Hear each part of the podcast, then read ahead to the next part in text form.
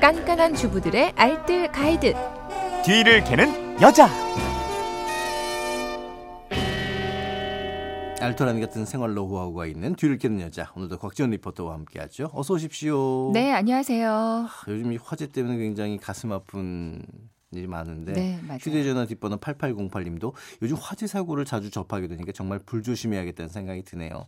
가정에서도 방심하고 있는 부분이 많을 듯해서요. 가정 내 화재 예방법에 대해서 알려주시면은 실천하도록 노력하겠습니다. 하셨네요. 네, 예. 어젯밤에 또 서울 불광동 한 아파트에서 불이 나서 사상자가 발생했다는 네. 뉴스 들으셨을 텐데요.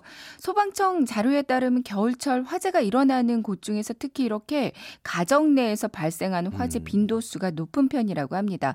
그래서 오늘은 가정에서 할 수 있는 화재 예방법 몇 가지 알려드릴게요. 네, 아무래도 이제 안전 수칙을 잘 알고 있다면 화재를 좀 미연에 방지할 수 있을 텐데 네. 아 요즘 너무 춥다 보니까 이 추운 날씨는 아무래도 이 난방을 위한 난방용 전열기기를 사용하면서 화재가 많이 생기잖아요. 네. 그러니까 요즘 전기장판이나 전기 난로 같이 이렇게 난방기구 사용이 많을 텐데요. 네. 난방기구 화재의 주요 원인으로는 오랜 시간 사용으로 인한 과열, 음. 전선 피복이 벗겨지거나 끊어지거나 하는 누전, 그리고 온도 조절기 이상으로 인한 과전압 등이 원인이 된다고 네. 합니다. 이제 난방기구를 사용하지 않을 때는 반드시 플러그 뽑아둬야겠고요. 이제 콘센트에서 플러그를 뽑을 때도 선만 잡아당기지 말고 플러그 전체를 몸 전체를 잡고 뽑아주세요. 네. 이제 석유 난로의 경우에는 불이 붙어 있는 상태에서 주유를 하거나 이동하면 안 되겠고요.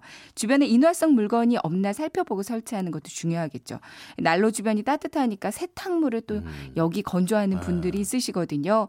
주변에 세탁물 건조시킨다거나 특히 커튼이나 이불 등이 난로에 닿지 않게 각별히 좀 주의해 주시기 바랍니다. 사실 지금 얘기한 것들은 지키기가 어려운 것들은 아니잖아요. 맞아요. 조금만 신경 쓰면 되니까 네. 주의를 기울이시면 될 것 같고 요즘 또 전기 매트, 음. 이 전기 매트도 상당히 주의를 기울여야겠더라고요. 그러니까 전기장판에서 화재가 발생하면요. 이불이나 요 같은데 빠르게 불이 붙어서 일산화탄소나 유독가스에 의해서 질식하는 경우가 음. 많다고 합니다. 그러니까 전기장판을 쓰실 때는 접어서 사용하거나 무거운 물건을 올리지 말아야 네. 하고요. 너무 뜨겁지 않게 적정 온도를 설정하고 음. 이제 장시간 연속으로 사용하는 것도 좀 주의해 주세요. 인증 마크, 국가 통합 인증 마크 KC 마크를 확인해서 이제 정식 승인 받은 제품을 사용하셔야겠고요. 온도 조절기 쪽에 충격 가는 것도 주의하시고요. 외출하실 때는 역시 전원은 끄고 음. 이거 물 세탁 같은 것도 하시면 안 되겠어요. 그렇습니다. 그리고 또 이제 집에서는 가스레인지를 굉장히 많이 사용하잖아요. 가스레인지 사용하는 과정은 이 정기 점검 받는 것도 굉장히 음. 중요한 요소겠습니다. 네. 가스회사에서 무상으로 정기 점검 네. 해주잖아요. 가끔 귀찮다는 이유로 음. 미루기도 하는데요. 미루지 말고 정기 점검 꼭 받으시고요. 만약에 점검 받지 못한 경우에는 가스 누출될 위험 있는 부위에다가 비눗물이나 점검액을 가끔씩 발라서요. 기포가 일어나는지 살펴보시기 바랍니다. 만약에 가스 냄새가 나는 것 같다면 일단 밸브를 잠그고 창문을 열어서 환기시키고요. 가스회사에 연락하셔야겠죠. 네. 그리고 저도 가끔 이럴 때가 있는데 왜 전기 콘센트 이 문어발식으로 이렇게 이거 여기저기 이렇게 꽂아 놓을 때 있는데 꼽다 보면 그렇게 어, 많이 예. 꽂게 돼요. 이거 조심해야 되잖아요. 네. 그러니까 멀티탭에 구가 많다고 해서 무턱대고 많이 꽂으면 정말 위험하잖아요. 그렇습니다. 모든 전선과 전기 용품에는 일정한 전기 양, 적정 음. 용량이 정해져 있습니다. 그러니까 한 개 멀티탭에 너무 많은 전기 용품을 네. 꽂아 쓰는 거 굉장히 위험하겠고요. 항상 규격에 맞는 거 사용하시고요. 규격 초과 제품 사용하시면 음. 안 되겠어요. 저희 집에도 소화기 갖다 놨는데 소화기 비치는 게 기본이잖아요. 그렇죠. 그러니까 소화기 한 대는 화재 초기에는 소방차 한 대와 비견될 정도의 능력을 가지고 있다고 음. 합니다. 단독 경보형 감지기도 설치돼 있잖아요. 그 음향으로 화재를 알려주기 때문에 신속하게 대피할 수 있게 해주는 장비거든요.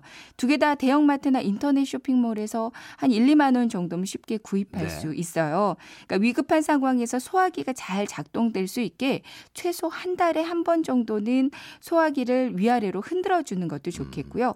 또 언제나 사용할 수 있도록 어디에 보관하고 있는지 잘 기억해 두거나 눈에 잘 보이는 곳에 구비해 두는 게 중요하겠습니다. 이런 안전에 대한 관심이 아주 중요할 텐데요. 오늘 내용 세 줄 정리해 볼까요? 난방기구 사용하지 않을 때는 반드시 플러그를 뽑아둬야 되고요. 가스 정기 점검 받는 것도 중요합니다. 문어발식 멀티탭 사용도 조심하시고요. 가정 내 소화기와 단독 경보형 감지기 구비해 놓는 것도 필요하겠어요. 네, 지금까지 뒤를 캐는 여자 곽지연 리포터와 함께했습니다. 고맙습니다. 네, 고맙습니다.